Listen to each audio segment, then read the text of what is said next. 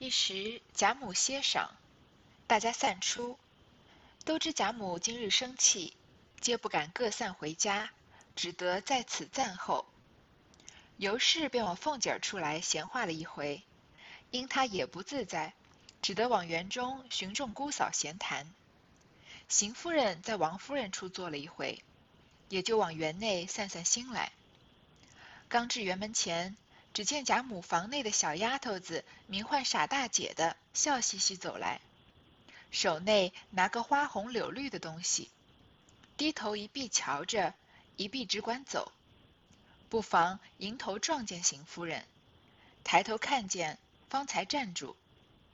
邢夫人应说：“这痴丫头又得了个什么狗不食儿，这么欢喜，拿来我瞧瞧。”原来这傻大姐年方十四五岁，是新挑上来与贾母这边做粗活的。只因她生得体肥面阔，两只大脚，做粗活简洁爽利，且心性愚顽，一无知识，行事出言常在规矩之外。贾母因喜欢她爽利便捷，又喜她出言可以发笑，便起名为傻大姐。纵有失礼之处，见贾母喜欢她，众人也就不去苛责。这丫头也得了这个利，若贾母不唤她时，便入园内来玩耍。今日正在园内掏醋汁，忽在山石背后得了一个五彩绣香囊，其华丽精致，故事可爱，但上面绣的并非花鸟等物。一面却是两个人赤条条的盘踞相抱，一面是几个字。这丫头原不认得是春意，便心下盘算：敢是两个妖精打架，不然必是两口子相打。左右猜解不来，正要拿去与贾母看，是以笑嘻嘻的一臂看一臂走，忽见了邢夫人如此说。便笑道：“太太真个说的巧，真个是狗不食呢。太太请瞧一瞧。”说着便送过去。前面说到呀，在呃这个贾母严重的惩罚了这些拒赌的人，然后呢，一会儿呢这个事情处理完之后，他就要午休了。大家就散出，但是因为知道贾母今天心情不好啊，大家都不敢立马回家，因为怕她到时候又发作起来，又要传什么人吩咐什么话，所以呢就在此战后，大家就在这等一等，等贾母醒过来再看看没什么事了，大家再各自回家，所以也算是这个风声鹤唳的。那尤氏呢就去凤姐那儿聊天，但是凤姐身体也不好，所以就去园内啊找其他的姑嫂来闲谈。那邢夫人呢在王夫人那里坐了一回，邢夫人和王夫人倒是挺少相处的，但是。毕竟是妯娌嘛，要上往来一下，然后就往园内啊散散心来，在大观园里面。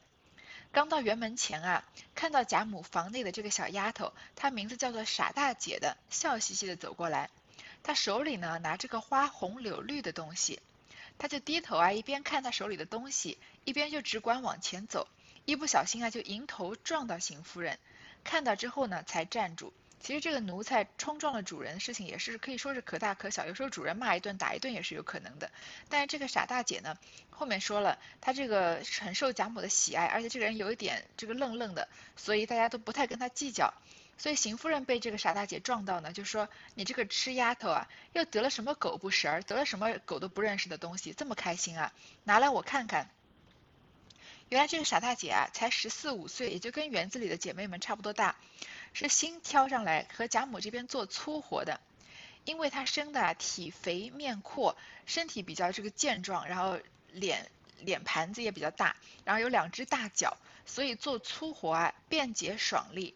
这园子里面和这个贾母身边伺候的，因为都是女孩子，所以女孩子如果个个都像呃比如说鸳鸯啊，像袭人这样。比较只会擅长做针线活的话，那这个园子里面和这个主人房里的粗活是来做呢？总有人要做这个打扫、挑水这样的事情吧？像小红之前有有点比较算是个做粗活的，那这里的这个傻大姐也是，因为她力气很大嘛，就有可以说是有点蛮力，所以她做事情又便捷爽利，所以嗯，这个做事情很得贾母的欢心，而且呢，他的心性又很愚顽，又无知识，见的世面很少，所以他常常做的事情啊，说出的话都在规矩之外，有点像这个什么。当年我们看这个《还珠格格》，这小燕子到了皇宫里面，常常说一些市井的话，或者很多事情她不懂，宫里的规矩她不懂，常常做的事情啊，就出乎别人意料之外，反而意外的得到这个皇帝和皇宫里面人的欢心。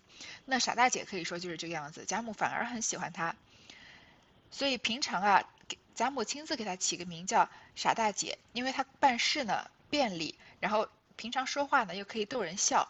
所以，即使有失礼的地方啊，就因为贾母喜欢她，所以别人也就不多的去苛责她。那这个丫头呢，因为也得了贾母的欢心啊，所以贾母不不召唤她的时候呢，她就自己到大观园里来玩耍。其实园子不是谁谁都能随便进来的，对吗？就是。进来要随便通报一声，就像前面这个是刘五儿吧，来到这个园里面，然后被碰被撞到了，还说你要来干什么，然后撒了谎还被戳穿了。那傻大姐就不一样，她基本上可以自由的进出园子，因为大家都不跟她计较。今天啊，她正在园子里面掏醋汁，这醋汁催促的醋，纺织的织，就是蟋蟀的意思。嗯，因为蟋蟀呢，在古这古人认为啊，它。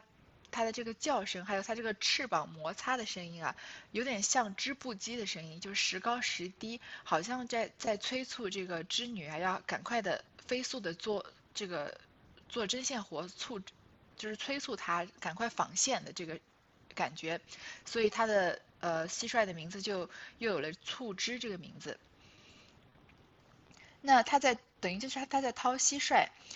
忽然啊，在山背后得了一个五彩绣香囊，有一个人掉了一个香囊在山背后，而且是五彩的。这个香囊呢，华丽精致，故事可爱，所以这个傻大姐就把它给捡起来了。但是上面绣的呢，并不是花鸟什么之类的东西，而是两个人赤条条的盘踞相抱，两个没有穿衣服的人抱在一起，绣在这个。这个香囊上绣的图案是两个没穿衣服的人抱在一起，那就是一个一种就是春宫图了，可以说就是古代那个年代的这个色情图画。其实色情文学啊由来已久，在美国还有专门在纽约还有专门的这个博物馆来展览，呃一些跟就是色情东西发展的这个历史，从就是很很久远的时候，人们可以说开化有知识的时候，这个色情文学就开始流传了，什么呃据。当然，以前是以这个男性的这个消费者为主，聚在一起啊，看电影啊，或者在即使在那个年代电影还不是很发达的时候，就已经有了色情电影，在那个博物馆里面有展出这个黑白的色情电影。那当然，这个香囊上面绣这个色情的图画，或者是呃什么春宫图啊，或者出一本书啊，或者什么印度有传说有这个印度爱经啊，这样都是有非常悠久的历史的。如果以一个这个历史的角度来看呢，其实色情的文学是跟跟着呃可以说主流的文学一起在慢慢的发展的，然后甚至因为它有它的这个独特性，甚至它的流传啊和它的这个创意啊，有时候甚至超过了这个主流的文学。就是从在某一方面，比如说它的流传的范围之广，平常不太爱看书的人，也许喜欢看一些，如果是跟这个情色有沾边的话，可能会愿意愿意去了解它，愿意去读它。还有它里面这些故事，因为不太受这个呃时代的规矩的束缚，所以它可能嗯比较更加的天马行空一些。那这个呃。因为是这个傻大姐，她不太懂人情世故，当然就更不懂这男女之事。所以，如果是其他的丫鬟，如果是伶俐一点的丫鬟，像袭人、鸳鸯这样的人，她捡到了这个香囊，一定是非同小可。那要不然，要么去跟主人告这告一状，要不然是默默的收起来，把它给烧掉之类的。但是，不把这件事情闹大。但是。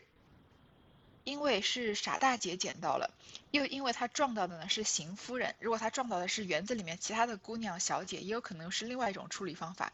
但是邢夫人这会儿正跟王熙凤闹得凶，而且她又很生气，她的这个管家的权利被夺走，好像自己已经不不被重视，连自己的这个，呃丈夫的庶出的女儿这个惜春。啊，这个迎春也不被邀请到，也不被贾母邀请啊，到这个宴席上面，所以正在气头上，所以这件事情因为这种种的巧合啊串在一起，最后就闹成了一件很大的事情。那这个吃丫头啊，不认得是春意，她根本不懂男女之事，所以她不知道这是春宫图，所以她看到这两个没穿衣服的人啊，绣在这个荷包上，说这是不是两个妖精在打架呀？不然就是两口子在打架。所以左右啊猜解不来，不知道他们俩在干什么，不知道他们在行男女之事。本来就是要拿去给贾母看的，所以他就笑嘻嘻的，一面看啊一面走。忽然听到邢夫人说是什么狗不食儿，他就笑着说啊：“太太你说的真巧，还真是个狗不食呢，我也不认识的。太太你瞧一瞧。”说着呢，就给邢夫人送过去。邢夫人接来一看，吓得连忙死攥住，忙问。你是哪里得的？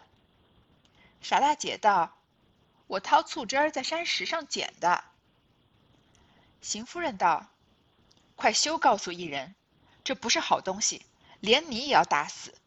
皆因你素日是傻子，以后再别提起了。”这傻这傻大姐听了，反吓得黄了脸，说：“再不敢了。”磕了个头，呆呆而去。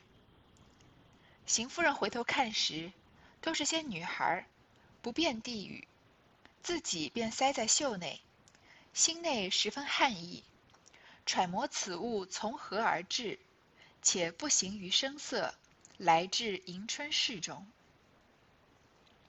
邢夫人接来一看啊，那她当然知道这是春宫图了，她吓得赶快死死的紧握住，攥住他，就问你是从哪儿得的？傻大姐就说啊，我是掏醋汁。这个掏蟋蟀在山石上捡的，邢夫人就赶快警告他说：“不要告诉，随便告诉别人，这不是什么好东西。如果被发现啊，连你也要打死。虽然你只是捡到的，但是连你也也要被牵连。皆因你素日是傻子，所以没有人这这个事情啊，肯定不是你的。以后别再提起了。平常说起来也蛮好笑的。你你如果当着一个人面说，皆因你素日是傻子，那。”对方肯定是要生气，跳起来跟你对骂的。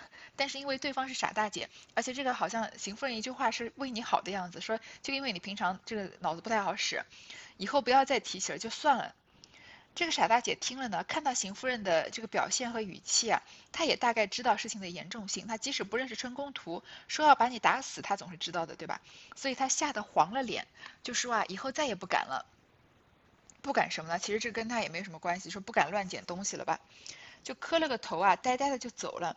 那邢夫人回头看的时候呢，身边也没有什么媳妇儿，都是一些没出阁的女孩，这些小丫鬟在伺候她，所以也不能递给谁，因为平常主人这些东西都是让仆人帮他收起来的嘛。但是身边没有方便递的人，所以他就自己塞在袖子里面，心内十分汗意，就觉得很很这个诧异啊，就想着这个东西到底是怎么样能到这个山石后面被这个傻傻丫傻大姐捡到的。然后就，但是不行于声，不行于声色，也不能闹大，就慢慢就先来到迎春的房间。迎春正因她乳母获罪，自觉无趣，心中不自在，忽报母亲来了，遂接入内室，奉茶毕，邢夫人应说道：“你这么大了，你那奶妈子行此事，你也不说说她，如今别人都好好的。”偏咱们的人做出这事来，什么意思？迎春低着头弄衣带，半晌答道：“我说他两次，他不听也无法。况且他是妈妈，只有他说我的，没有我说他的。”邢夫人道：“胡说！你不好了，他原该说。如今他犯了法，你就该拿出小姐的身份来。他改不从。”你就回我去才是，如今只等外人供知，是什么意思？再者，指他去放头儿，还恐怕他巧言花语的和你借贷些参簪簪环衣履做本钱，你这面活心，你这心活面软，未必不周济他些。若被他骗去，我是一个钱没有的，看你明白怎么过节。迎春不语，只低着头。迎春啊，因为她奶妈被降罪了，被打了一顿。因为她是主要这个放高利贷的主要四个人之一嘛，自觉无趣。你看，这前面我们就说了，迎春没有站出来替她这个奶妈出头，她只是觉得没意思。这会儿只是觉得无趣，心中不自在，因为她更关心的是自己被牵连，觉得自己的人被罚了呀，觉得自己面子上过不去。忽然听到有人传报说母亲来了，就把邢夫人接进内室，奉完茶，邢夫人就说他，说你这么大年纪了，你那个奶妈做这样的事情，你也不说说她。现在你看别人都没事儿，偏咱们的人做出这事来，什么意思？就是邢夫人教出来的迎春啊，两个人都想到一块儿去了，都是觉得这个给主人丢脸。迎春就低着头弄衣带，她平常是个二木头嘛，她就说啊，我跟他说了两次，那他不听，我有什么办法呢？而且她是我的奶妈，她是长辈啊，平常只有她说我的，没有我说她的。邢夫人就斥斥责他说：“你胡说，你不好人，他本来就该说你。那如今他犯了法，你就该把小姐的身份拿出来，就是好好的教训教训他。如果他不从啊，你就回我去才是。他虽然是长辈吧，但毕竟也是下人。现在只等外人供职，让别人来这个揭发他，把他罚了，是什么意思？”而且啊，如果他去放高利贷的话，他跟你花言巧语的跟你借一些你身上的这个簪环啊、衣裳啊做本钱，那你这个人啊面活心软，面子上又过不去，搞不好啊也会周济他一些。那到时候东西都被他骗走了，你再来来问我要钱啊，我是没有钱给你的。那迎春就没办法反驳，那他嘴也挺笨的，所以就只好低着头。邢夫人见他这般，因冷笑道：“总是你那好哥哥好嫂子。”一对儿赫赫扬扬，连二爷、凤奶奶两口子遮天盖日，百事周到，竟通共这一个妹子，全不在意。但凡是我身上掉下来的，又有一话又有一话说，只好凭他们罢了。况且你又不是我养的，你虽然不是同他一娘所生，到底是同出一父，也该彼此沾顾些，也免别人笑话。我想，天下的事也难较定。你是大老爷跟前人养的，这里探丫头也是二老爷跟前人养的，出身一样。如今你娘死了，从前看来，你两个的娘，只有你娘比如今赵姨娘强十倍的，你该比探丫头强才是，怎么反不及她一半？谁知竟不然，这可不是易事。倒是我。一生无儿无女的，一生干净，也不能惹人笑话议论为高。一言未了，人回，莲二奶奶来了。邢夫人听了，冷笑两声，命人出去说：“请她自去养病，我这里不用她伺候。”接着又有探视的小丫头来报说：“老太太醒了。”邢夫人方起身往前边来。邢夫人看他这个样子啊，就冷笑着，又说贾琏和王熙凤说：“总是你那好哥哥嫂子一对儿赫赫扬扬，就是平常行事非常张扬的。什么琏二爷啊、凤奶奶两口子遮天盖日，这个权力都在他们手上，他们就遮天蔽日啊，百事周到。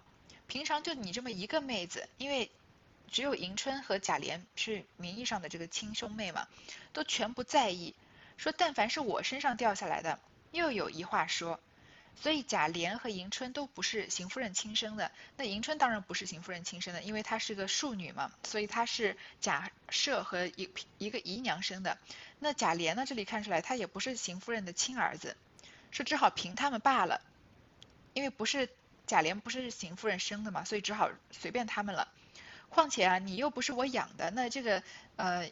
姨娘的女儿又不能养在，又不养在邢夫人身边。说虽然啊，你和她不是同一个娘所生，到底是同出一父，也该彼此沾顾些。这是同父异母的兄妹嘛，也应该照顾照顾你，来避免别人笑话。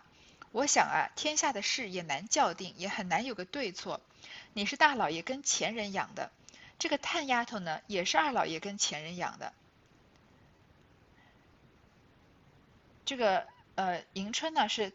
大老爷的一个庶出的姨娘养的嘛，那探春呢也是是贾政和这个赵姨娘的儿子，也是贾政跟前的人养的。然后说出身其实是一样的，两个人其实不不比谁，没有谁比谁高，谁比谁低。那如今你娘死了，所以生生迎春的这个亲娘啊，已经这个姨娘已经去世了。说从前看来啊，你两个的娘，如果你娘没死呢，那迎春的妈妈是比赵姨娘要强十倍的，因为随便一个姨娘就很容易都能比赵姨娘强个十倍百倍，因为赵姨娘这个人本来就上不了台面。我前面分析过了，她一定是除了长相比较美以外呢，其他实在是让人觉得丢尽了脸面。这个自己的儿子不喜欢她，那探春更是自己的亲女儿不愿意跟他多说一句话。那其他的这个女。呃，女孩子们呢，就是碍于他长辈的身份，所以就跟他敷衍敷衍。那王夫人这一类的，呃，主人辈呢，就是更看不起她了。所以随便一个姨娘，应该都混得比赵姨娘好一些。所以说你应该比探丫头强才是啊！你看你爹不差，跟他跟他爹两个人都是这个贾府的老爷，那你娘比他娘强这么多，那你迎春应该比应该比他探春强啊。但是你怎么不及他的一半？你怎么连探春的一半都不如啊？而且。我啊，就是我这个一生无儿无女的，我一个人也没养，我一生干净，也不能惹人笑话议论为高，所以我就管不了这么多了。所以邢夫人跟贾赦这么久，这个时间线捋一下，贾赦首先娶了一个夫人，他和这个正室的夫人呢生下了贾琏，然后在这个时候呢，他又有一些姨娘，他跟其中一个姨娘生下了迎春，然后他的这个正宫夫人。去世了，所以他续弦又娶了一个正室，这个正室呢就是邢夫人。然后他那个姨娘也去世了，所以迎春的亲母亲生母亲就死了。所以迎春虽然是贾琏的，呃，虽然是贾赦的这个正宫夫人，虽然是贾琏和迎春的母亲，但她跟这两个人都是完全没有血缘关系的。好，然后一语未了啊，有人回说莲二奶奶来了，因为莲二王熙凤是贾。这个邢夫人的媳妇儿，所以她要来跟他请安。邢夫人听了就冷笑两声，因为上次跟王熙凤当面冲突以后，她就等于是跟她撕破脸了嘛。她就命人出去说啊，请她自己去养病，我这里呢不用他伺候。然后又有探视的小丫头来报说老太太醒了，邢夫人这个这才起身啊，往前边来去看老太太。迎春送至院外方回，秀菊应说道：“如何？”前儿我回姑娘，那一个攒珠蕾丝金凤竟不知哪儿去了。回了姑娘，姑娘竟不问一声。我说必是老奶奶拿去点了银子放头的。姑娘不信，只说思琪收着呢。问思琪，思琪虽病着，心里却明白。我去问她，她说没有收起来，还在书架上夹内暂放着，预备八月十五恐怕要带呢。姑娘就该问老奶奶一声，只是脸软怕人恼，如今竟怕无着，明儿都要明儿要都带时，独咱们不带，有何意思呢？迎春道：“何用问？自然是他拿去暂时借一件儿，我只说他悄悄的拿了出去，不过一时半晌，人就悄悄的送来就完了，谁知他就忘了，今日偏又闹出来。”问他想也无益。秀菊道：“何曾是忘记？他是试准了姑娘的性格，所以才这样。如今我有个主意，我竟走到二奶奶房里，将此事回了他，或他找人去要，或他省事拿几吊钱来替他赔补，如何？”迎春忙道：“罢罢罢，省些事吧，宁可没有了。”又何必生事？秀菊道：“姑娘怎么这样软弱？都要省起事来，将来连将来连姑娘还骗了去呢。我进去的事。”说着便走，迎春便不言语，只好由他。迎春把邢夫人啊送到院子外才回来，她的一个丫鬟叫秀菊的，就跟她说啊说。怎么样？之前我不是回过姑娘吗？说你那个攒珠蕾丝金凤都不知道到哪儿去了，应该是一个头上的这个头钗啊，有这个珍珠，这个很多珍珠串成一串，然后还有一个这个蕾丝，应该是金色的丝线，用或者是用这个金子啊弄弄成很细很细的这个丝状的，然后把它一层一层的叠起来，上面还有一个凤凰，应该是个很名贵的一个。呃，这个头饰了，就丢了，不知道到哪儿去了。那这个秀菊呢，来回迎春，这迎春也不问一声。这个秀菊说啊，我想啊，肯定就是老奶奶，就是迎春的这个奶妈被处罚的这个奶妈，偷偷的拿去，就典当了银子，再去放高利贷的。这姑娘你就偏不信，你就说思琪收着呢。那思琪呢，虽然病着，思琪因为他的表哥的事情，所以还这个被气病了，但是他心里明白，所以去问他的时候呢，他就说这东西他没有收起来，在书架上的夹子内绽放着，就放在书架上，所以也很好偷了。本来是八月十五啊，这个中秋节的时候就要带的。那姑娘那个时候就该问老奶奶一声，你就不处罚她，你至少也要问她一声，这个簪子到哪儿去了，对吗？就是你脸软怕人恼，这迎春不想惹任何人生气，怕人生气。那以后要是这个大家都要戴这个头饰的话，很多姑娘都有，她别人都戴，就我们不戴，那有什么意思呢？迎春就说啊，她其实是知道这件事情，她只是想睁一只眼闭一只眼，装不知道。他就说何必要问呢？那自然是他拿去暂时借一件儿，他肯定是应应急。我想啊，他就悄悄的拿走，过一时半会儿再悄悄的送回来就算了。谁知道他就忘了？他说是忘了，其实这个奶妈肯定不是忘记了，只是把这个钱，嗯，把这个头饰拿出去典当之后，就钱又没有了嘛，然后可能输钱输掉了，没有办法再把它给赎回来。那迎春这里是给他一点面子，这样说的话，说他忘了，说今日偏又闹出来。问他想也无益，再去问他有什么用呢？那秀菊就说啊，这哪是忘记啊，他是试准了姑娘的性格。那迎春就是这个样子，好欺负，所以人人都欺负她，所以才这样。如今我有个主意，这个秀菊就说啊，我去二奶奶房里去跟王熙凤说，把这个事情回了她，要么呢就她找人去跟这个老奶妈要，要不然就这个王熙凤图省事，拿几吊钱来替这个奶妈赔补，怎么样？其实他就有点看错王熙凤了，王熙凤是不会从自己的口袋拿钱替一个仆人赔给迎春这个簪子的，但是他有可能会把这件事情处理得很好，或者有可能赔偿迎把这个迎春的损失给追回来。但是迎春就不同意，说算了算了算了，你省些事吧，没有就没有了嘛，又何必生事？这秀菊呢就偏不干，说姑娘你怎么这么软弱啊？